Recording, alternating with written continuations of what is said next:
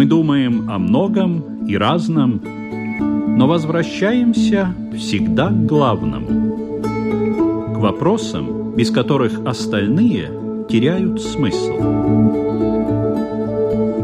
Беседы о главном на Латвийском радио 4.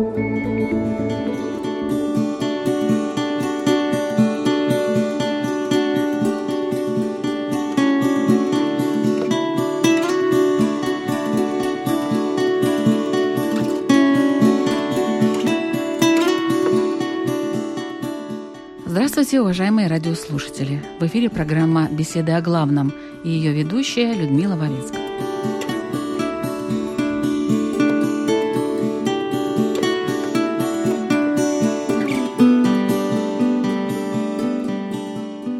Приход Мессии или помазанника Божия культивировался в разное время и в разных странах. Большей частью это было связано с нестабильной, угрожающей жизни и здоровью людей ситуацией – но не только. Очень емко и саркастически подобное ожидание описал русский поэт Николай Некрасов и его крылатая фраза «Вот приедет барин, барин нас рассудит». Позволю себе напомнить вам несколько строк из этого стихотворения. У бурмистра Власа бабушка Нинила починить избенку лесу попросила. Отвечал, нет лесу и не жди, не будет.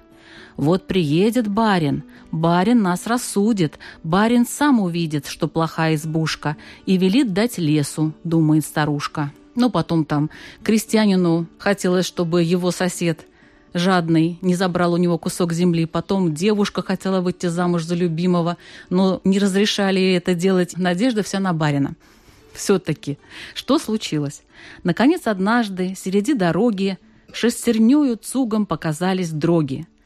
На дрогах высоких гроб стоит дубовый, а в гробу-то барин, а за гробом новый.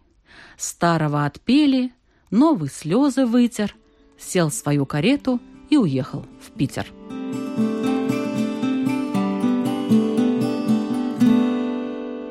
Ну, конечно, барин, конкретный человек с конкретными крестьянами, усадьбой и прочим, но принцип-то остается тот же – Наверное, в природе человеческой ждать кого-то, кто придет и решит все проблемы. И такое же разочарование, когда тот, кого вы так ждали, не оправдывает ваших мыслей, ваших чаяний, ваших надежд. Новый Мессия, волна слухов о приходе которого периодически накрывает людей верующих, насколько вероятно его появление? Кем он может быть? Что он может сделать? Как его узнать? И как не повторить историю двухтысячелетней давности? Итак, программа «Беседа о главном». Сегодня наша тема «Придет ли новый Мессия?», а в разговоре участвуют Равин Исраиль Айзеншарф. Здравствуйте. Лютеранский священник Павел Левушканс. Здравствуйте. И имам Мухаммад Гига. Здравствуйте.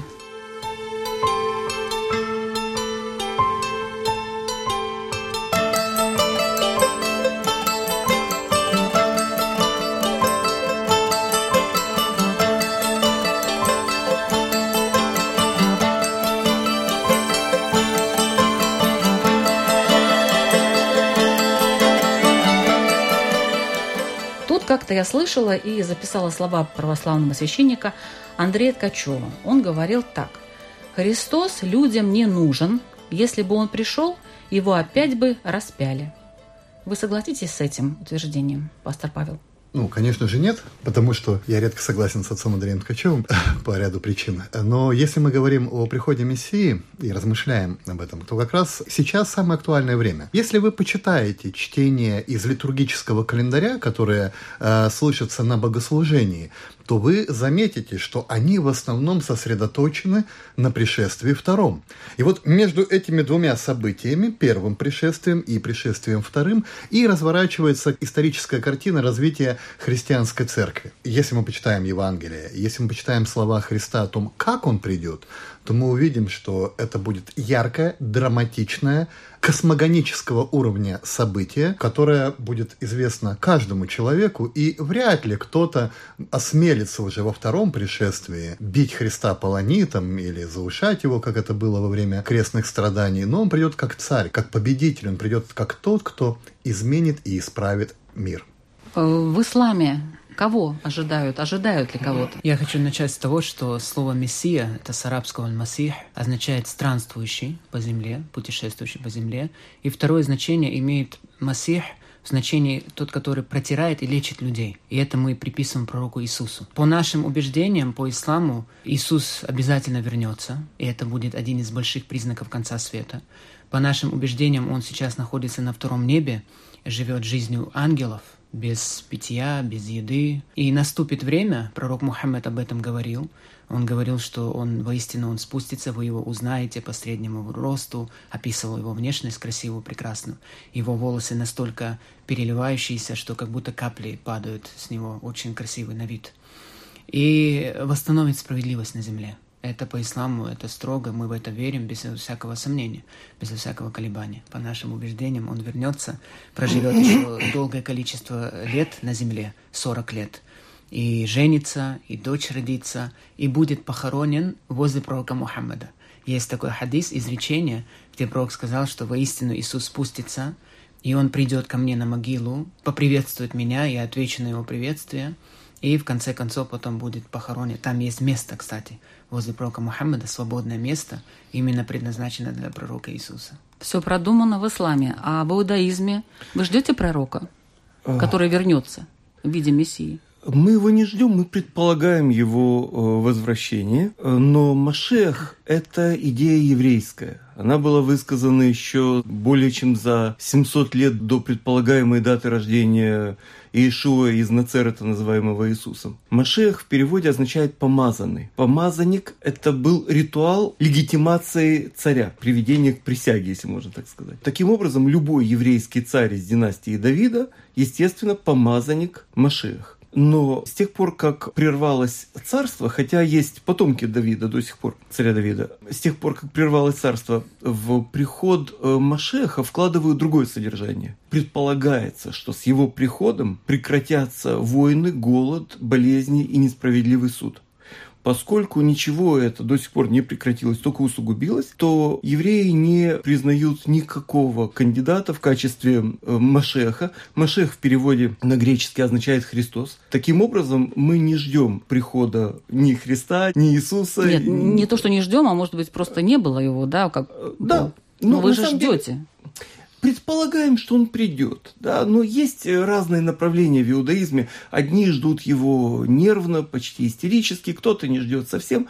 Но есть высказывание в Вавилонском Талмуде, что если ты услышал, что пришел Машех, и люди вышли его встречать, но в это время ты э, сажаешь дерево, то не прерывай свое занятие, а продолжай сажать дерево, когда закончишь, иди встречать Машеха. Ну, то есть это не, не какое-то особое событие? Э, это событие, но не настолько, чтобы менять естественный ход вещей и жизни. Кроме того, никто из э, предполагаемых кандидатов, было много вариантов разных, никому евреи не дают такой аванс доверия, что мы тебе сейчас вот поверим, что ты Машех, а ты потом придешь и подтвердишь. На самом деле, как мне кажется, в этом заключена жажда человека в смысле, в цели – в том, что этот мир не случайен. У него есть некий план и есть определенный замысел. И большинство пророчеств, которые говорят о конце света, они недвусмысленно указывают на то, что мы должны их воспринимать, истолковывать и применять не в будущем, а уже сегодня. Осознавая, что у мира есть план, он не случайен, и мы живем не просто так. Вот родились, пожили и исчезли. Мы включены в вот эту картину, которую Бог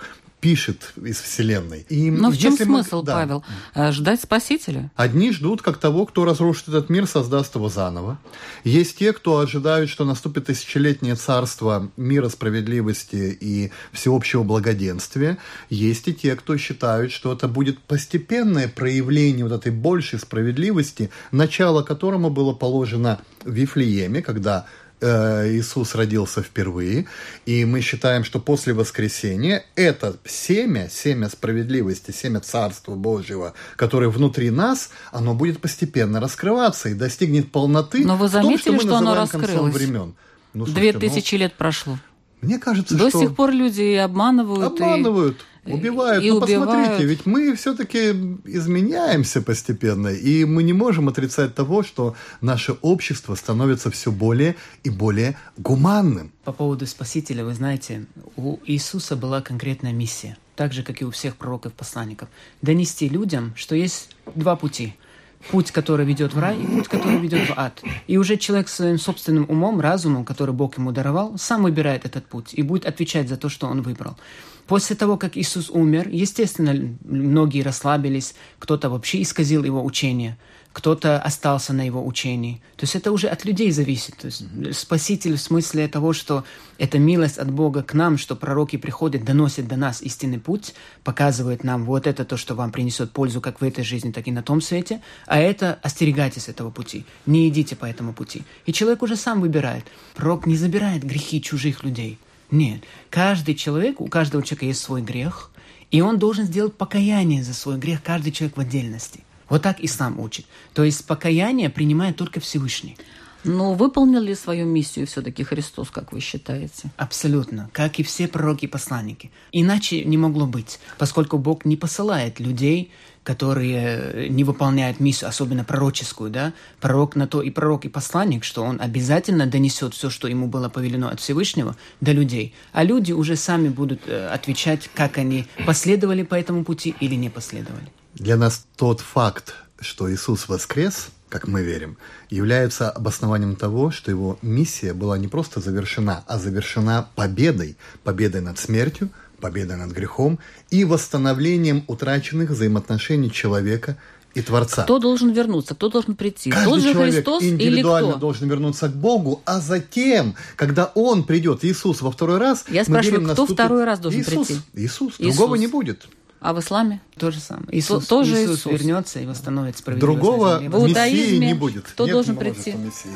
Потомок царя Давида, но в любом случае это точно не Иешуа из Нацарета.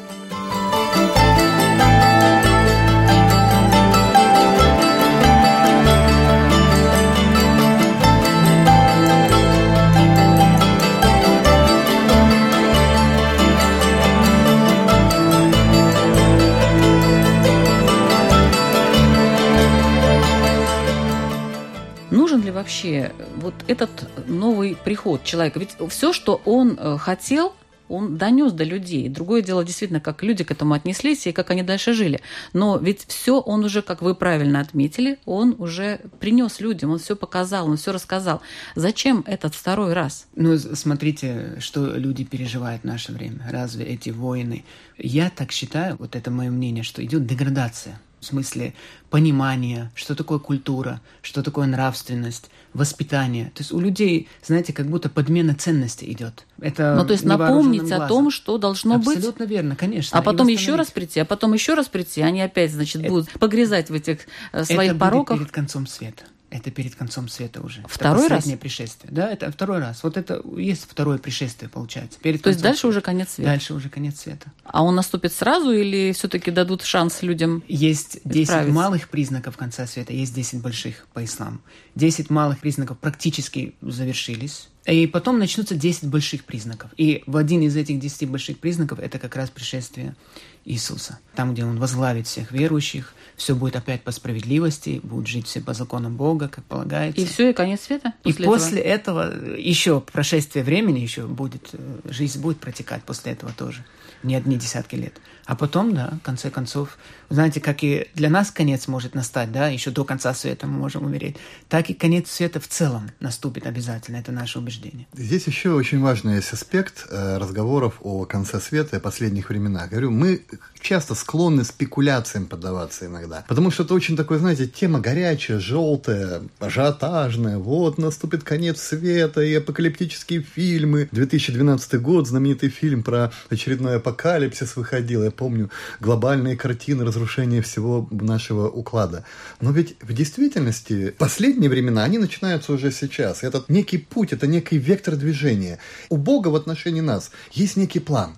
Вот это, по-моему, самая главная идея, которая касается последних времен. Просто откройте Библию, и там все очень ясно. Бог хотел, чтобы мы исправились, Бог хотел, чтобы мы жили э, справедливо, честно, хорошо, не убивали, дружно и так далее. В результате, как вы видите, ничего не произошло вот этого. Вы сейчас смотрите на Бога как такого на доброго старичка, который что-то там говорит, а внуки его не слушают. Но посмотрите Ветхий Завет. Израильский народ точно так же не слушал, нарушал, что-то делал, а Божьи планы все равно исполнялись. Что бы человек ни делал, его планы исполнятся всегда, потому что он всемогущ. На самом деле Бог свои планы тоже менял, мы это знаем. Бог сказал, все деревья в саду должны быть съедобными, а съедобными оказались только плоды. Он сказал евреям, выходим из Египта, идем в Ханаан, и евреи отказались завоевывать Ханаан, на 40 лет застряли в пустыне. Пошло уже следующее поколение, и так много раз бывало. Но дело не в том, исполнятся ли планы Бога или нет. Они исполнятся. Вопрос, какую роль мы готовы взять в исполнении планов Бога. Одни берут на себя одну роль, другие берут на себя другую роль, и мы отвечаем только за выбор роли, а не за конечный результат. В этом наша ответственность и наш свободный выбор. Но что касается прихода Спасителя, само напряженное ожидание, на мой взгляд, порочно. Оно парализует индивидуальную волю человека. Потому что вместо того, чтобы прикладывать усилия для собственного духовного совершенствования и помощи окружающим, есть риск того, что человек сложит ручки на животике и будет э, ждать Машеха на Вы берегу. согласны? Мы немного по-другому э, смотрим на это. Планы все-таки это касаемо людей. Это у человека может быть планы, задумки и так далее. А мы говорим про Бога, воля Бога исполнится, и предопределение Бога будет. Но повеление Бога, когда Бог повелел э, совершать добро и запретил зло, не все выполняют это повеление. Повеление Бога не все выполняют. Это не означает, что это предопределение что-то связано. Нет, с повелением Бога. Вот как раз судный день на то и есть, что кто выполнил повеление Бога, последовал, а кто не последовал. За это человек будет нести ответственность. Но вот вы согласны с э, Равином Израилем, что человека парализует его волю, когда он все время ждет э, вот конца? Ну, это как-то даже и пессимистично, как минимум. Нет, вы знаете, я не совсем согласен с теми людьми, которые говорят, что давайте не будем говорить о смерти. Я объясню почему. Потому что когда ты вспоминаешь смерть, это на что навевает человека?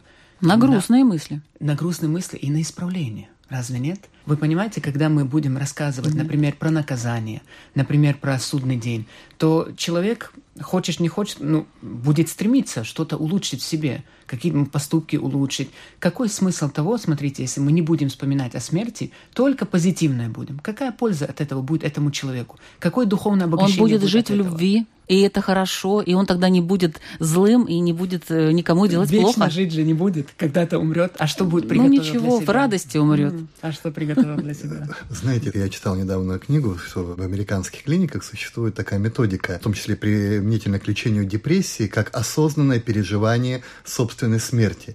Когда человек задумывается о смерти, начинает лучше ценить эту жизнь, каждое мгновение, которое он переживает, максимально глубоко. Ну вот в этом плане разве что вот можно, да, согласиться. И в то же время, вот когда мы вспоминаем Адвент, то есть когда мы вот празднуем Адвент, проходим через период Адвента, вот в эти дни, в эти четыре недели перед Рождеством, и размышляем о последних временах, в проповедях очень часто подчеркивается, что мы учимся не только думать о том, что когда-то придет Бог и все исправит, но мы учимся видеть Его присутствие сейчас, в настоящем моменте.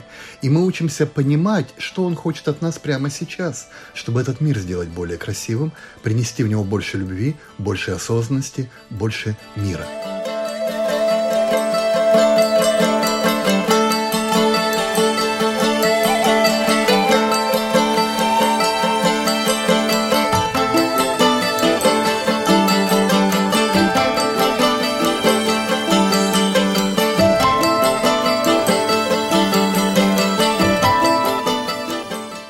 Какие признаки могут быть того, что вот уже вот-вот придет новый Мессия? Есть такие признаки? Пророк сказал, есть 10 малых признаков. Я вкратце очень интересно вам перечислю некоторые из них. Во-первых, пророк говорил, что поменяется климат, участятся природы катаклизмы, наводнения, землетрясения, это то, что мы видим. Если спросить, например, бабушек, про бабушек, они не помнят, что настолько часто, буквально каждый день можно услышать, что в каком-то уголке мира там какое-то наводнение и так далее. Пророк говорил о том, что время будет очень быстротечно. То есть очень быстро будет идти время. Встречаем Новый год, провожаем сразу же Новый год. Ничего не успеваешь делать. Бывает, как хорошо я помню, как я закончил школу. Университет уже 15 лет Это прошло. с возрастом тоже так получается, Поэтому, я вам скажу. да, но Не самое только. Быстротечно. Также Пророк говорил о том, что, значит, те бедуины, да, которые ходили голыми, э, ну, боссами, нищими, они разбогатеют и будут строить высокие башни, соперничая друг с другом. Это то, что мы видим Саудовская. Аравия, Да, да. Это также пророк говорил о том, что будет очень много невежественных в религиозных вопросах людей. Останется очень мало ученых. Если сравнивать э, то время, когда через один дом обязательно кто-то был теологом ислама, либо отец, либо дедушка, либо Имеется сын. в виду именно религиозные, да? Да, религиозный, ученый, ученая степень у кого, да. Сейчас на одну страну, если найдешь действительно такого высокого ученого, это будет очень хорошо. Также возрастет, пророк говорил, что будет очень много убийств и насилия, раздоры, это то, что мы видим тоже и в наше время. Появится возможность за короткое время добираться в далекие страны. Это ну, появление самолетов. Там, да, Это уже он мог так это, предположить, что конечно, такое это будет? же пророк, это же посланник от Всевышнего, Бог знает. Также он говорил, что рынки будут на каждом шагу. Базары будут на каждом шагу. Тогда как в то время была одна ярмарка, да, там на весь город, все приходили на эту ярмарку. Сейчас смотрите, на каждой улице найдешь Да, магазин, супермаркет. То есть, видите, вот все, что пророк говорил, все, о чем пророк говорил более 14 веков тому назад, мы это видим своими глазами. Поэтому как после этого можно Это малые поверить? признаки. Это только малые признаки, да. А большие? А большие признаки – это приход лже-мессии, так называемый. Лже-мессия – это Масих, да, лже-масих – это даджаль. Это будет как испытание для человечества. То есть он будет Узнают они или не узнают, да? Поймут да. ли они, не поймут? Он провозгласит себя Богом, скажет, что я и есть ваш Бог. От него будет исходить необычные явления. Например, он будет говорить дождю, пойди дождь, дождь будет идти, еда будет появляться сразу, да, то есть необычные явления, это как испытание для человечества. И, естественно, никоим образом нельзя ему следовать. И для верующих, тот, который верующий, он будет видеть на лбу этого лжемессии надпись «неверующий». И таким образом он будет понимать это. А вот А который... на каком языке? Не знаю. На своем, наверное, будет видеть, Наверное, да? на своем языке. Кто- будет кто видеть, на да. каком говорит, да, тот это на таком образное, знаете, такое. То есть да. лучше быть верующим, тогда ты поймешь, да? Да, Кто так это на есть. самом деле, а Да, другие да. просто будут ему поклоняться. Один из больших признаков также, когда солнце, оно зайдет с запада. Не как с восхода, да? И пророк говорил о том, что есть двери покаяния, двери покаяния, и делайте покаяние, пока они открыты. Когда солнце взойдет с запада, то сказано, что двери покаяния закроются. И тогда ни один неверующий не сможет принять веру, и ни один верующий грешник не сможет э, сделать покаяние за свои грехи. И Да. тогда придет новый Спаситель. До этого он уже придет. До этого, это- до этих этого событий, да. придет. А есть какие-то признаки в христианстве? Да, их было довольно много, но в отличие от очень такой четкой и последовательной классификации в исламе, у нас э, было множество высказываний Христа, и множество было признаков в книге Откровения Иоанна Богослова, там глады, моры, землетрясения по местам, войны, военные слухи, восстанет народ на народ, царство на царство, многие другие. Но, знаете, христианская теология говорит о том, что они намеренно даны нам таким образом, что мы не можем привязать их к конкретной исторической эпохе. Мы можем сказать, например, о том, что сегодня стало гораздо больше землетрясений. Но это может быть также связано еще и с тем, что появилась диагностика землетрясений, появились средства массовой информации, благодаря чему мы это знаем. Войны, военные слухи были всегда. И как раз почему Христос сказал так абстрактно а потому, чтобы мы ждали его всегда и учились находить его присутствие вот в каждом моменте, чтобы мы всегда были готовы. Не ожидали, что вот сейчас мы немножко помучаемся, а потом, наконец, он придет и все исправит. Но мы жили каждый день в его присутствии, в его пришествии. А когда он придет, он сказал, не знает ни ангелы небесные, ни даже сын, только отец.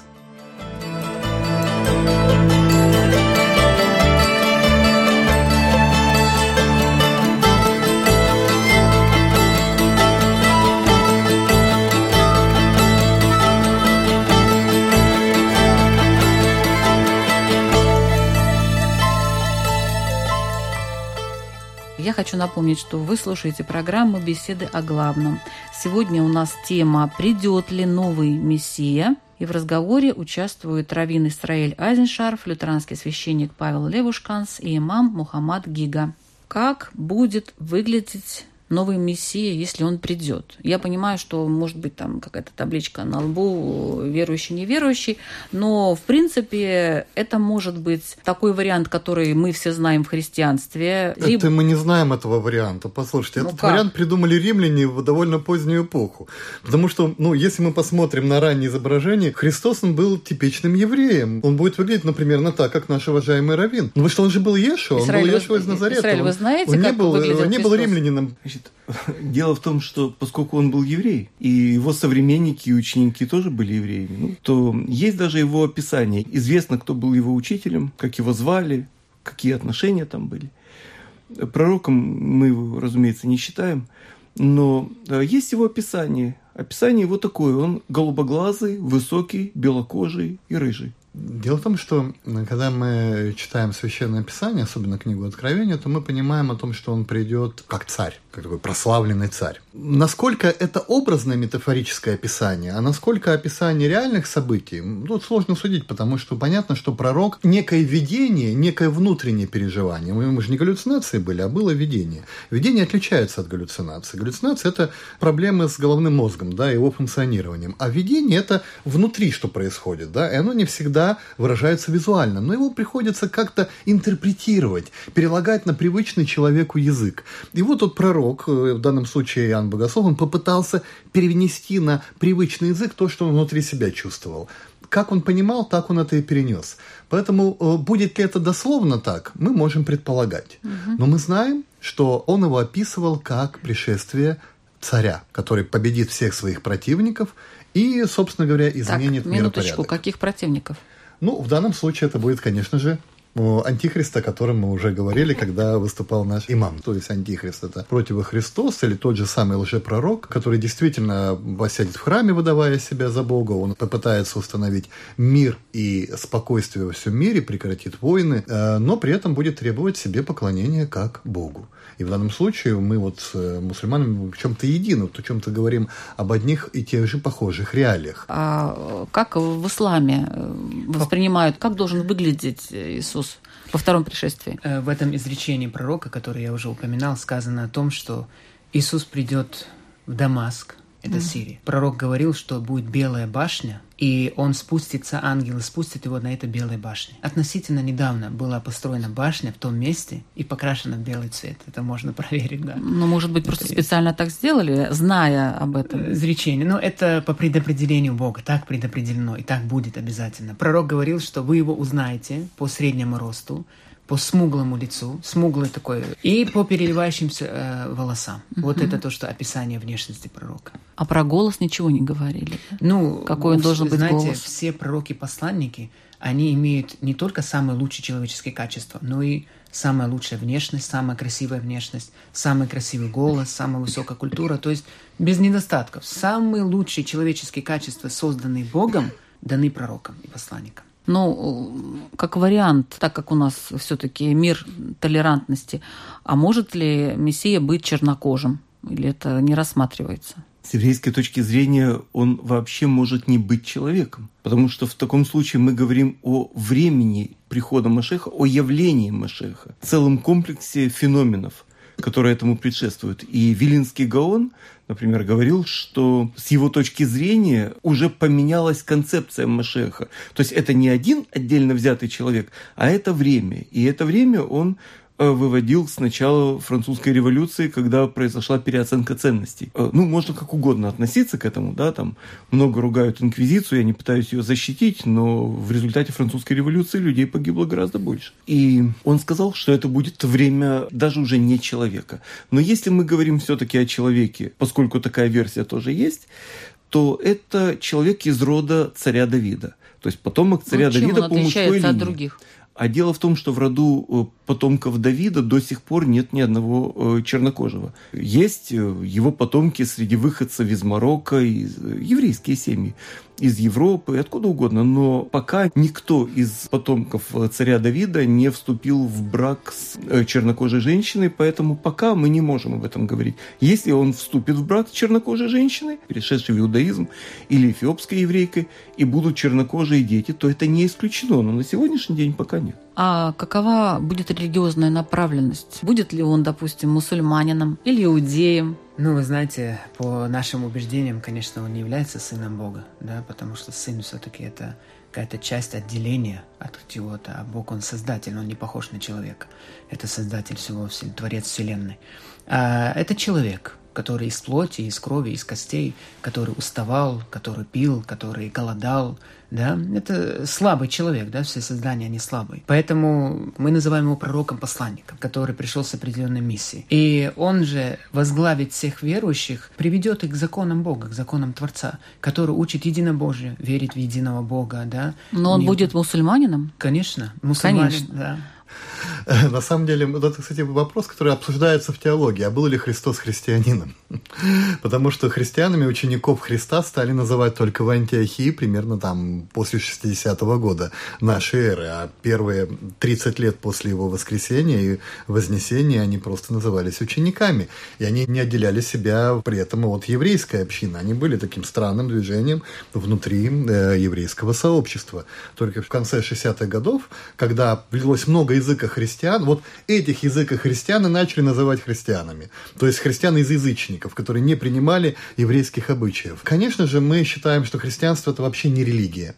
Это вера, в определенные вещи, которые позволяют нам достичь единства с так Богом. Мы Поэтому это, мы, мы это... христиане. Мы христиане, не, не считаем, не, что мы отдельная религия. Не, может мы... быть, вы, вы тогда просто за лютеран как-то сузим, да. потому что если бы здесь были православные священники, они бы вам оппонировали. Э, понимаете, Христос умер и воскрес для того, чтобы каждый человек мог обрести единство с Творцом, единство с Богом. Поэтому Он придет для всех тех, кто в Него верит и кто, соответственно, через него обрел это единство с Творцом.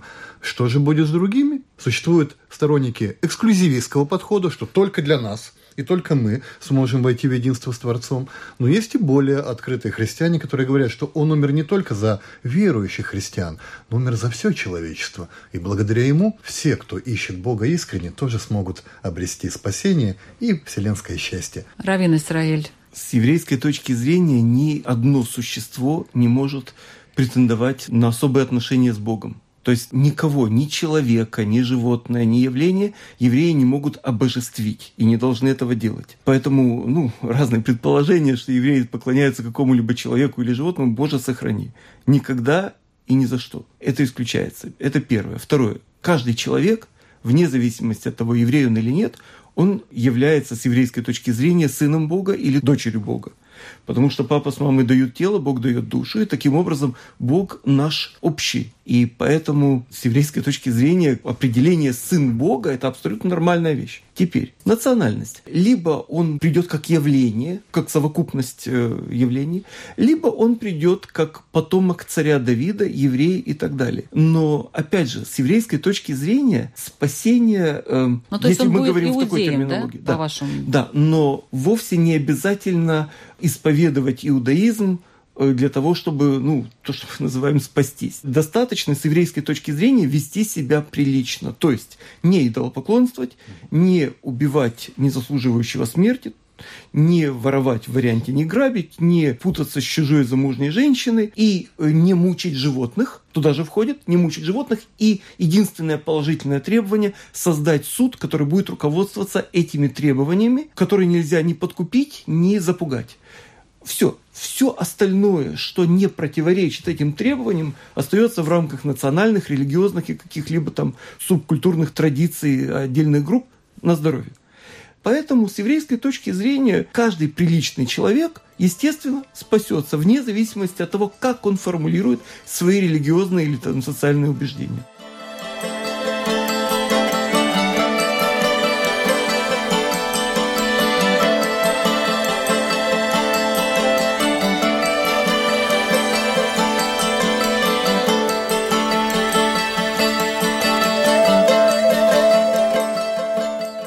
Сказать людям, которые разочаровались, уже не хотят верить в нового Спасителя? Как вы считаете, что можно им сказать? А в чем они могли разочароваться? То есть, ну, ну вот они ждали, ждали. А, ждали вот недавно, да, там в 2000 ждали, году. Ждали, да, да, да, в 2012, в 2000, да. ну да. Ну, надо просто подсказать им, чтобы они не опирались на какие-то свои, может быть, э, ложные или иллюзорные, скорее даже, представления о том, что здесь или там. Вспомним слова Священного Писания, если вам скажут здесь Христос или там, не верьте ибо многие придут под его именем и попытаются обольстить.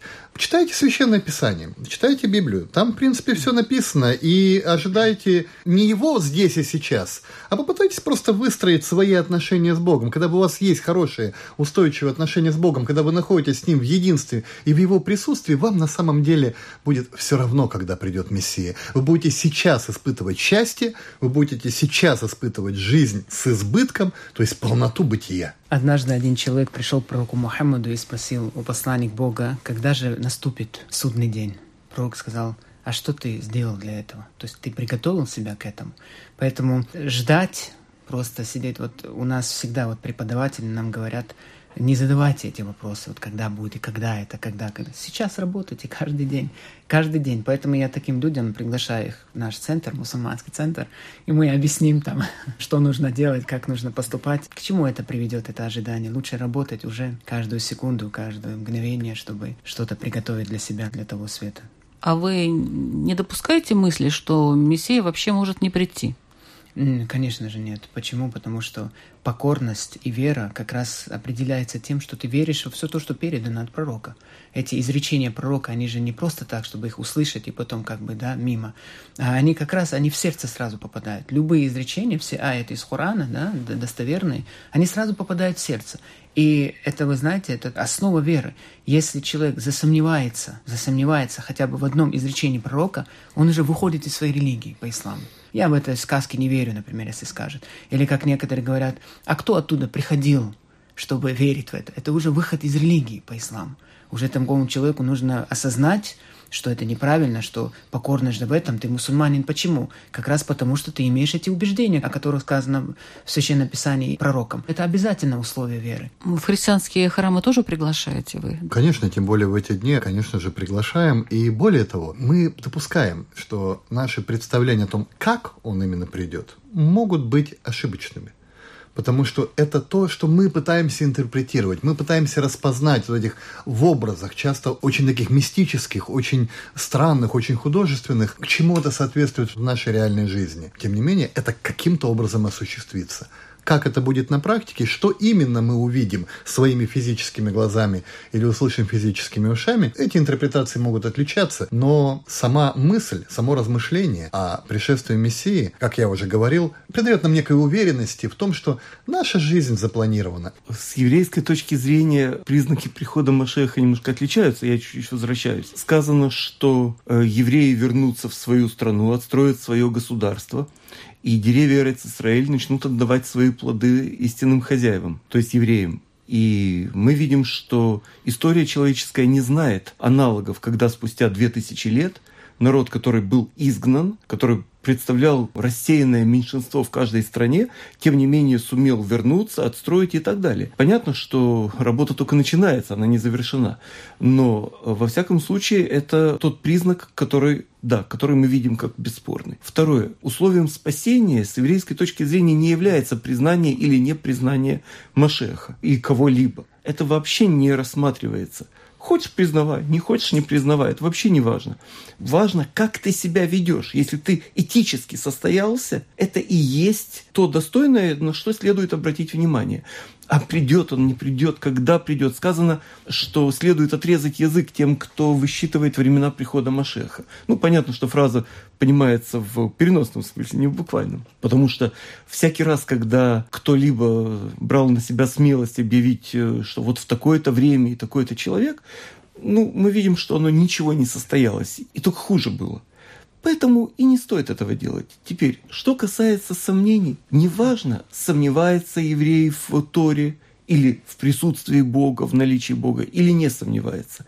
Важно, как он себя ведет – а во что он верит, как он верит и так далее, он вообще может ни во что не верить. Более того, если он не верит и при этом ведет себя прилично, то в каком-то смысле его заслуга даже выше. Потому что если человек верит, что есть Бог и будет э, наказание или награда и так далее, и ведет себя прилично, в этом есть элемент э, ну, торговли, как бы, да, там, расчета.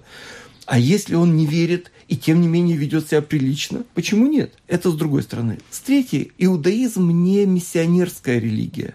То есть мы не пытаемся перевести кого-либо в иудаизм. Если очень хочет, ну, пожалуйста. Но ну, вообще... Ну, приход нового Мессии, вот не пропустили мы его? Ну, с еврейской точки зрения не пропустили. А во-вторых, пропустим мы его или нет, тоже Это уже не не важно. важно. Это пусть он доказывает с еврейской точки зрения, что он Машех, а мы еще сильно посмотрим. Поскольку антихрист, лже-мессия, не появился, а предопределено убить его именно Иисусу по исламу. Ему предопределено, то есть он обязательно убьет этого. Поэтому раз его нету, и мы, нам неизвестно, неизвестен его приход, и не было, поскольку он, когда придет, обойдет Всю землю? Всю землю, да, буквально всю землю обойдет. Ну, и из Библии мы знаем, что, опять же, из Священного Писания, что никто не ошибется во время его прихода. Так как это будет глобальный катаклизм, как молния от восхода солнца до запада, так будет пришествие Сына Человеческого. То есть это будет некий глобальный катаклизм, как мы считаем. И поэтому все будут знать, никто не ошибется. Если доживем, не, не пропустим. Да. Есть высказывание одного из мудрецов Талмуда, что он сказал, я бы хотел, говорить, чтобы пришел Машех, но я бы не хотел жить во время прихода Машеха. Почему? Ну, из-за этих катастроф, которые э, могут произойти, из-за этих разногласий между людьми и так далее. Вот, Нет, что ну тогда же наступит общее он хочет, чтобы благополучие. пришел, вот, чтоб- вот, вот, чтобы пришел, да, но что жить во время прихода, потом, да, до этого, да, но вот в момент прихода считается очень болезненным. И фокусироваться на этом Э, не С стоит. точки зрения ислама, знаете, вот то, что предшествует будет этот приход, будет очень тяжело людям. Сказано, теологи говорят, что если бы в действительности знали, как тяжело будет в это время, вы бы э, пожелали, чтобы не жить в это время. Но после этого наступит такое время, золотое время, да, что пророк говорил о том, что даже те люди, которые будут иметь имущество и захотят дать, поделиться, да, часть имущества в пользу бедных, нищих, они не найдут просто этих людей. То есть настолько все будет, да, как золотое время. Вот так сказано. Христианстве точно так же есть учение о том, что в последние времена перед пришествием Мессии, перед вторым пришествием Иисуса, э, будет действительно очень тяжелые времена, и времена жесточайших гонений на церковь, жесточайших гонений на веру. Вот, собственно говоря, с этими э, историями, с этими пророчествами связаны все спекуляции в отношении числа три шестерки, штрих-кодов, начертания на руку, чипирование и прочего. Ну, мое личное мнение, что вряд ли это является реализацией этих пророчеств. Но, тем не менее, многие люди в этом видят э, реализацию пророчества последних временах, когда никто не сможет покупать или продавать, не имея специального начертания на правой руке и э, на челе. И, соответственно, все верующие, которые не примут этого начертания, будут жесточайшим образом гонимы и будут вынуждены скрываться в лесах, в горах и э, в других потаенных местах. То есть, в принципе, ничего хорошего не предполагается в это время. С другой стороны, конечно же, мы верим, что после второго пришествия наступят времена благоденствия и восстановления того, что было искажено грехом и смертью.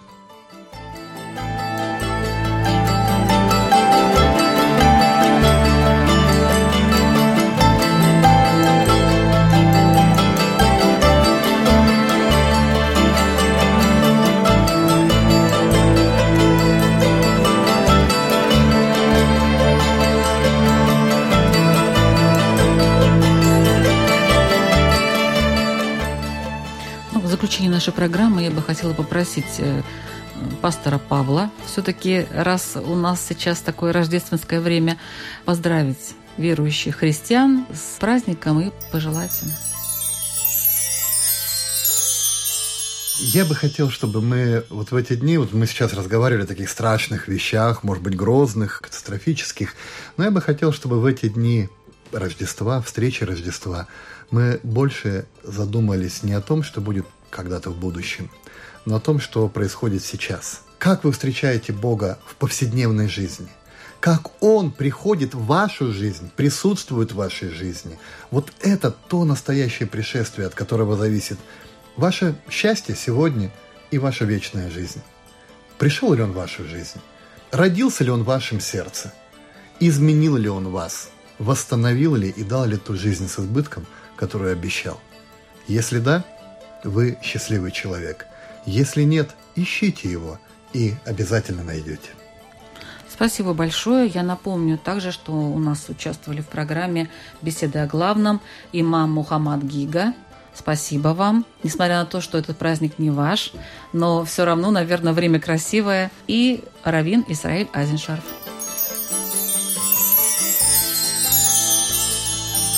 Я желаю благополучия всем людям, вне зависимости от конфессии, вне зависимости от дат. Благополучия, здоровья, счастья и хорошей жизни. Просто в новом году. В, просто в новом календарном году.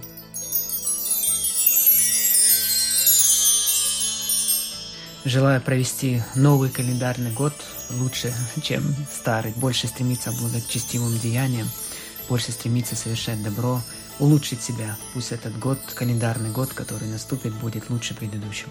Спасибо. Я тоже поздравляю всех э, наших радиослушателей с наступающим 2019 годом. Пусть он действительно будет лучше, добрее и светлее. Спасибо. Всего доброго.